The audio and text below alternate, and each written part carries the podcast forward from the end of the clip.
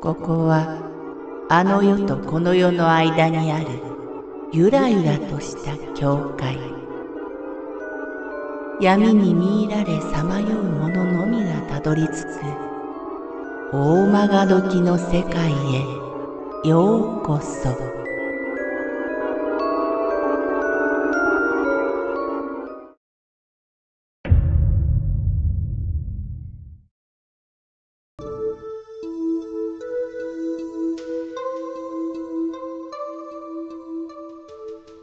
窓の満月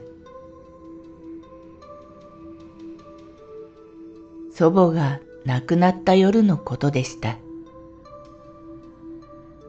私の三つ違いの弟は生まれた時からとても体が弱くて、母は始終体調を崩す彼にかかりきり、私は大抵祖母に預けられて育ちました。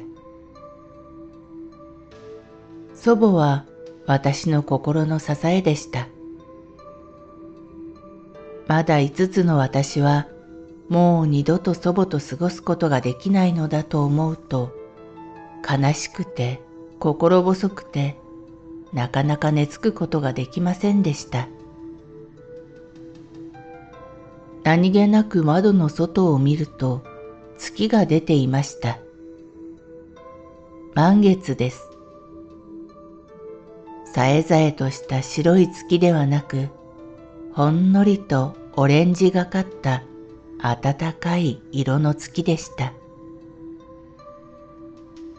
眺めているうちになんだかほっとしていつしか私は眠ってしまいました。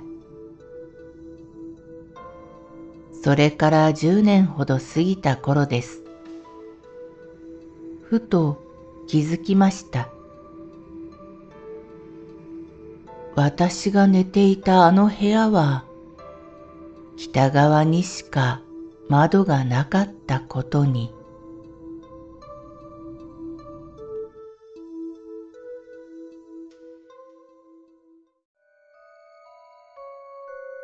この番組は怪談大曲時物語に寄せられた投稿をご紹介しております。